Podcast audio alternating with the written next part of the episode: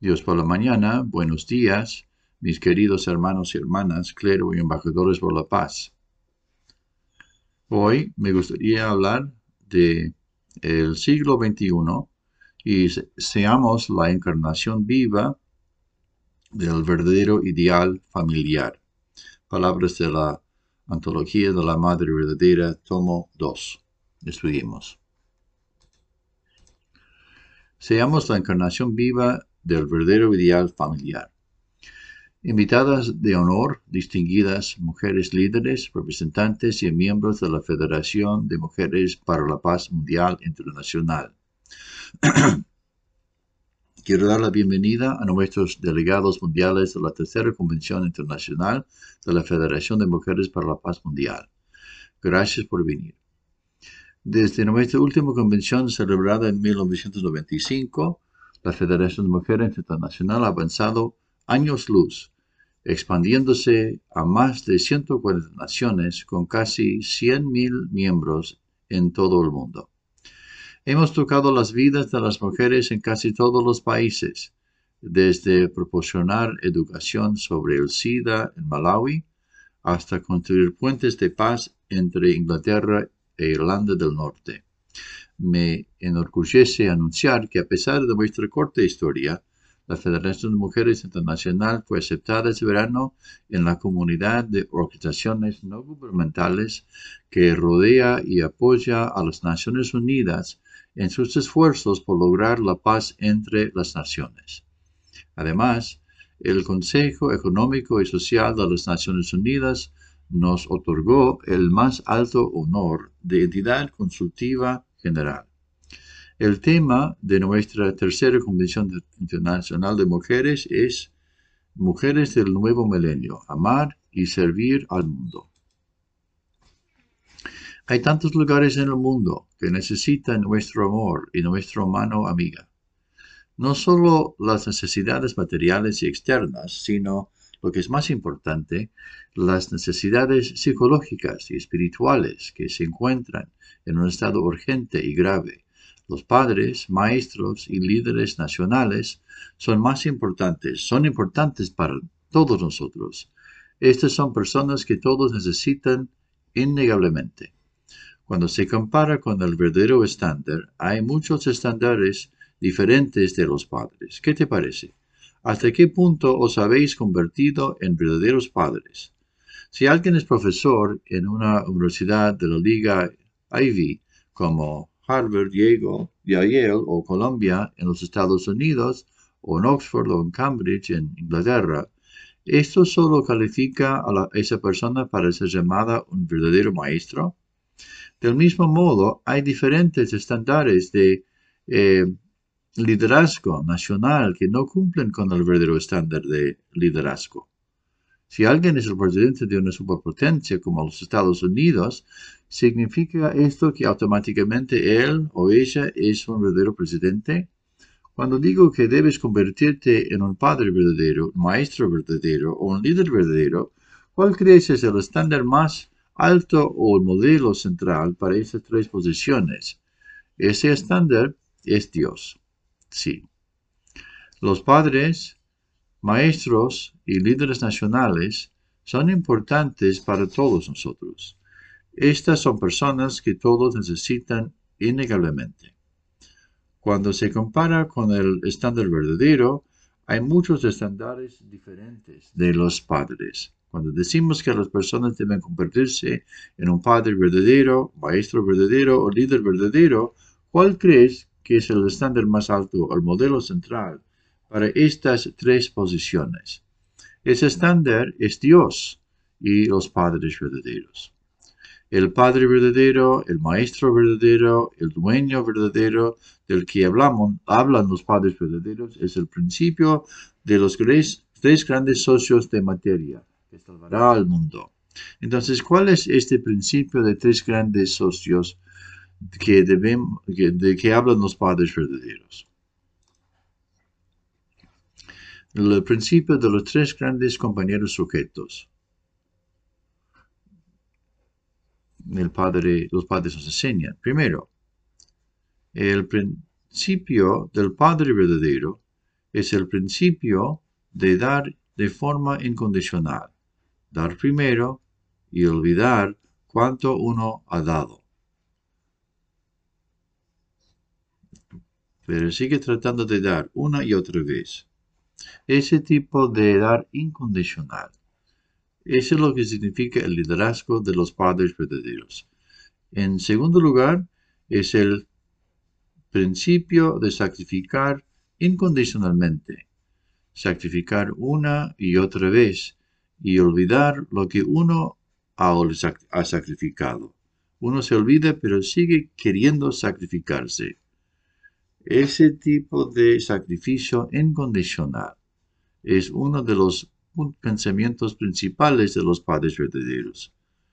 En tercer lugar, el principio de invertir una y otra vez, olvidarse de la inversión de uno, a invertir el 100%, el 120%, y dar todo lo que uno tiene es que la persona se vuelve mejor que uno mismo. Nadie enseña así. ¿Quién es el pensamiento? ¿Cuál es el pensamiento de los padres verdaderos? Dar, darse, incondicional, sacrificarse de forma incondicional, invertirse de forma total, hasta que el otro se rinde. Si tenemos este tipo de pensamiento, ese tipo de principio, ese tipo de corazón de padres, ¿cuánto podemos cambiarnos a nosotros mismos? ¿Y cuánto podemos cambiar la sociedad, la nación y el mundo? El, segundo pensamiento es el principio del maestro verdadero. Es el principio que enseña la verdad, la verdad verdadera. No solo vende conocimiento. El principio verdadero del maestro es el principio que enseña lo que es el bien y el mal. ¿Cuál es el propósito de la vida? También es el principio que enseña claramente los principios del universo, incluyendo la existencia de Dios. También es el principio que nos guía a vivir siempre de acuerdo con la conciencia. La conciencia es un gran maestro, padre y dueño el verdadero principio del maestro es el principio sobre invertir continuamente hasta que el, alumno sea mejor que uno mismo. El tercer pensamiento es el, el principio del dueño verdadero. Es un principio que enseña acerca de la responsabilidad por la nación y las personas. Inculca el espíritu del propietario. El principio de la verdadera propiedad es el principio patriótico que enseña cómo amar a la nación, al pueblo, asumir responsabilidad e, sobre ellos y protegerlos. El principio de los verdaderos dueños enseña acerca de las leyes y reglas del cielo y también enseña acerca de lo que son es la mente pública y cuál es la mente privada y también enseña cómo administrar el dinero y ganar dinero. Además enseña a las personas estudiantes de la nación y el pueblo. Si realmente entendemos este tipo de grandes compañeros sujetos, esa es la forma de poder unir la mente y el cuerpo, es la forma de eh, establecer la unidad entre las naciones y los pueblos. Realmente es un pensamiento increíble Esta es una ideología celestial, no como la ideología yuchi de Corea del Norte. Ese es, es hermoso, ¿no es verdad? Es uno de los pensamientos principales de los padres verdaderos. Viendo el principio divino, la caída humana, el árbol del fruto del conocimiento del bien y del mal. El fruto del árbol del conocimiento del bien y del mal. El fruto del árbol del conocimiento del bien y del mal representa el amor de Eva. Como un árbol se multiplica por su fruto, Eva debería haber dado a luz buenos hijos a través de su amor piedoso. En cambio, ella dio a luz hijos malvados a través de su amor satánico. Eva alcanzaría la plena madurez solo después de pasar por un periodo de crecimiento, en el que le fue posible dar buenos frutos o malos frutos a través de su amor. Por eso el amor de Eva está simbolizado por el fruto del árbol del conocimiento del bien y del mal, y por eso Eva está simbolizada por el árbol. Eva debería haber, debía haber comido el fruto de la bondad al consumar su amor centrado en Dios. Entonces habría recibido la esencia de la divinidad de Dios y multiplicado un buen linaje. Sin embargo, ella comió del fruto del mal al consumir, consumar su amor malvado centrado en Satanás. Por lo tanto, ella recibió la esencia de su naturaleza malvada, multiplicó un linaje maligno, del cual descendió nuestra sociedad pecaminosa. En consecuencia, el hecho de que Eva comiera la fruta eh, denota que ella consumó una relación de amor satánico con el ángel, que la unía con lazos de sangre a él. Estudiemos la palabra del Padre. La caída humana traicionó el corazón de Dios, Shimshon somos los descendientes caídos que traicionaron el corazón de Dios. Hermanos, ¿saben lo que nuestros antepasados traicionaron? Simplemente piensas que solo recogieron un fruto del árbol del conocimiento del bien y del mal, prohibido de comer. Para nada. Traicionó el corazón de Dios. El problema se radica allí. Entonces, ¿qué tipo de corazón fue traicionado? el corazón del ideal de la creación y el corazón de la esperanza fueron traicionados. Todos, todos ustedes, ¿cuál, cuál creen que es el propósito de recibir la gracia? Una vez que obtienes más gracia, la mejor experiencia del corazón de Dios te viene a ti. En otras palabras, sin aprender la Biblia, eres capaz de explicarla con tu corazón. Al ver esto, el propósito de recibir la gracia es darse cuenta del corazón de Dios. Somos los descendientes caídos que traicionaron el corazón de Dios. Entonces, ¿de qué forma traicionaron a Adán y Eva? En lugar del problema resultante de simplemente comer el, árbol del conocimiento del bien y del mal, antes de eso, Adán y Eva traicionaron el corazón de Dios. Entonces, ¿qué clase de corazón de Dios traicionaron Adán y Eva? El corazón del ideal de la creación y el corazón de la esperanza fueron traicionados. Y el amor de Dios que Él invirtió por ellos todo este tiempo fue traicionado. ¿Cuál crees que es el propósito de recibir la gracia? El Padre verdadero dijo que cuanto más recibes gracia y cuanto más entres en esa gracia, mejor experimentas el corazón de Dios. El Padre dijo, ¿saben todos ustedes cuán asombroso es el mundo del corazón? Incluso si no estudiaste la Biblia, si si llegas al corazón de Dios, puedes darte cuenta de todo con tu corazón, sin necesidad de ninguna explicación. Ese es el mundo del corazón dijo el padre. El padre preguntó, ¿cuál es la caída? Es traicionar el corazón y el amor de Dios. No es solo comer del fruto del árbol del conocimiento del bien y del mal, sino que traicionando el corazón de Dios. Adán y Eva traicionaron el corazón de Dios, quien invirtió el 100%, el 120% de toda su energía y su amor para criarlos. ¿Cuánto Dios invirtió? Se invirtió todo. El 120%. Puso su corazón y su mente y toda su energía para al crear a Adán y Eva. Y Adán y Eva traicionaron el corazón de Dios.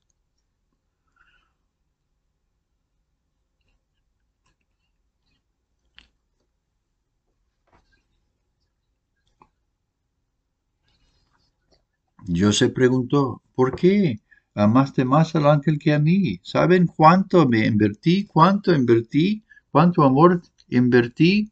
Me traicionan. En un solo segundo, a través del dar y recibir con el arcángel, me traicionaron. Traicionaron mi amor, traicionaron mi corazón. Aún incluso en el mundo secular. La mayor relación entre padres e hijos es la traición del corazón. Por lo tanto, el pecado de todos los pecados es de traición al corazón. Mis padres duelen tanto cuando dejo a la casa. Mis padres duelen, estoy seguro, porque los hijos no entienden cuánto sus padres les aman. Luego de 10 años o 20 años, de repente empiezan a darse cuenta, empiezan a darse cuenta cuánto mi mamá me ama, cuánto mi papá me, ama, y les traicioné. Yo no entendí, no aprecié profundamente a mis padres. De luego de envejecerme, de pasando los 40 años y más, 50 años, tengo 50 y casi voy a tener 56 años. Me doy cuenta ahora cuánto mis padres me amaron. Si yo me había dado cuenta más, más temprano, ¿cuánto me habría cambiado mi actitud? ¿Cómo me habría cambiado? Entonces, luego de tantas experiencias, empiezo a darme cuenta. Cuánto Dios me ama a mí. Cuánto mi papá y mamá me amaban. Y ahora me doy cuenta. Pero ya es demasiado tarde. Casi demasiado tarde. Ay, Dios mío. Realmente los seres humanos, seres humanos caídos, les nos lleva tanto tiempo para darnos cuenta de esta realidad. Cuánto Dios, el Padre Celestial, me ama a mí. Cuánto nos ama. Entre el hombre caído no es fácil cambiar. No es fácil cambiar. Les confieso. ¿Seguimos? Primero las palabras fueron violadas por la caída humana. ¿Qué es la caída humana y qué fue violado por la caída humana? Las palabras fueron violadas. Satanás sedujo a la humanidad en el jardín de Edén, diciendo, oye, sería muy agradable comer el fruto del árbol del conocimiento del bien y del mal. Dios está ansioso de que puedas abrir tus ojos y llegar a ser como Él. Por eso te dijo que no lo hicieras. De hecho, esto tiene sentido no hay nada de que preocuparse si comen el fruto del, árbol del conocimiento del bien y del mal y abren los ojos. Por lo tanto, las palabras fueron violadas. Una vez que las palabras son violadas, entonces el cuerpo es violado. No solo estaban comiendo el fruto del, del, árbol del conocimiento del bien y del mal, sino que también se violó el cuerpo y se violó la sustancia. No fue violado por el bien, sino por el mal. Sí. Muy importante esta guía. Una de las guías más profundas de nuestro Padre. Primero, las palabras fueron violadas por la caída humana. Adán y Eva fueron violadas por las palabras de Satanás y dominados por él. Adán y Eva estaban completamente convencidos por las palabras de Satanás. Si fuiste violado por las palabras de Satanás de esta manera, a continuación tu cuerpo será violado por Satanás. Es por eso que Adán y Eva fueron violados primero por las palabras de Satanás y luego sus cuerpos fueron tomados por Satanás. Entonces, a través de la lección de la caída de Adán y Eva, ¿qué debemos hacer para bloquear la invasión de Satanás? Es a través de conocer el orden de que Satanás violó a Adán y Eva, como eh, eh, tomando una, implementando una contramedida. Satanás entra primero a través de los pensamientos. Entonces, cuando Satanás entra a través de nuestros pensamientos, necesitamos discernirlos bien necesitamos distinguir si estos son los pensamientos de Satanás o los pensamientos de Dios.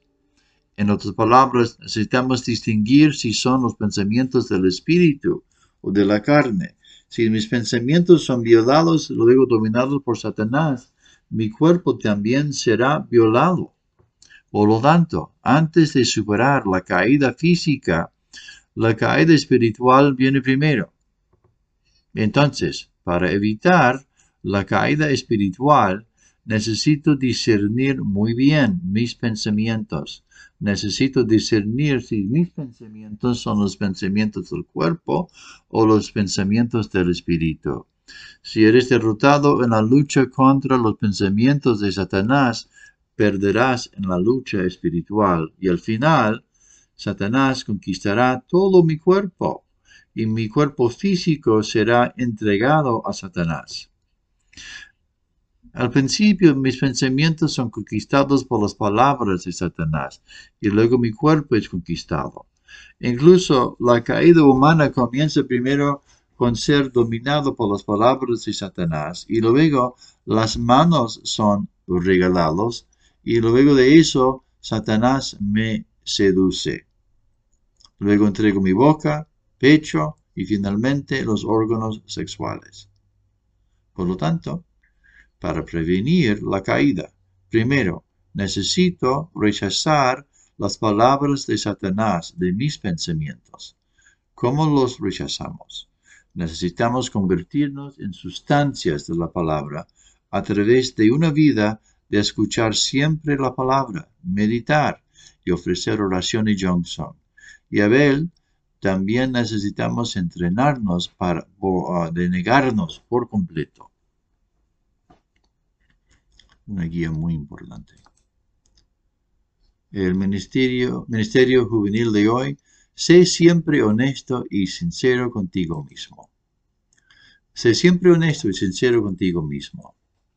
En el mundo de la ley del amor, si no cumples adecuadamente con tus responsabilidades en las relaciones con las personas que te rodean dentro del tiempo dado, no tendrás alegría y serás expultado.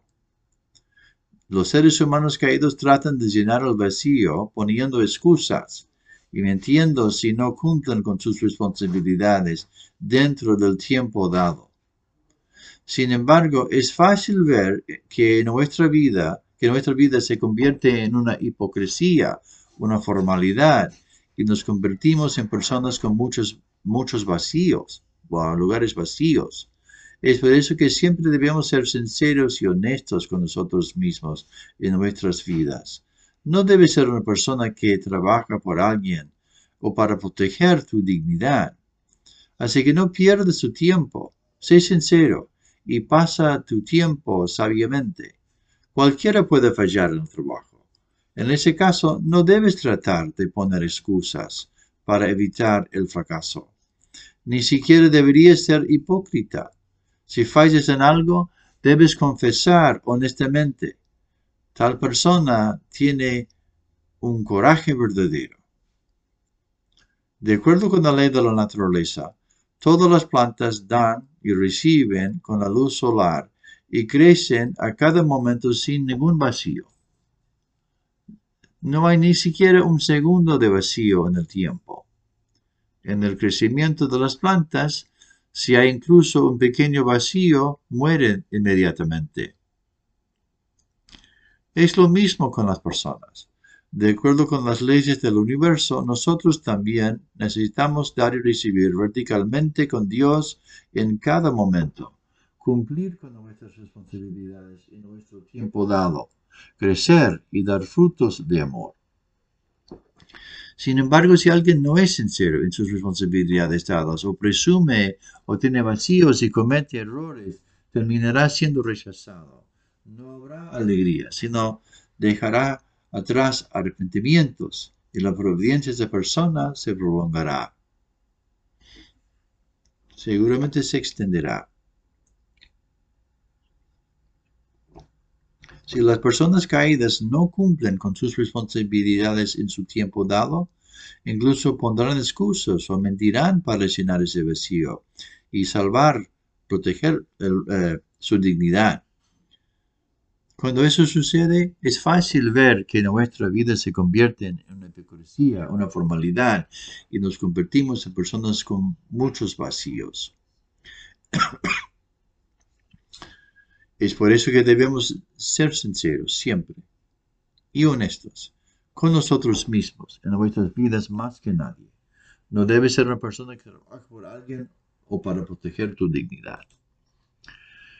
Exponga tus errores o deficiencias. Si cometes un error o debes estar preparado para avergonzarte y poner tus, errores, exponer tus errores o deficiencias.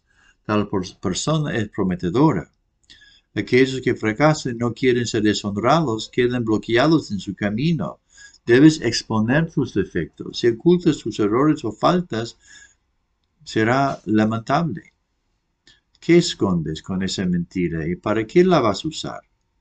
¿Qué harás si engañas temporalmente a alguien?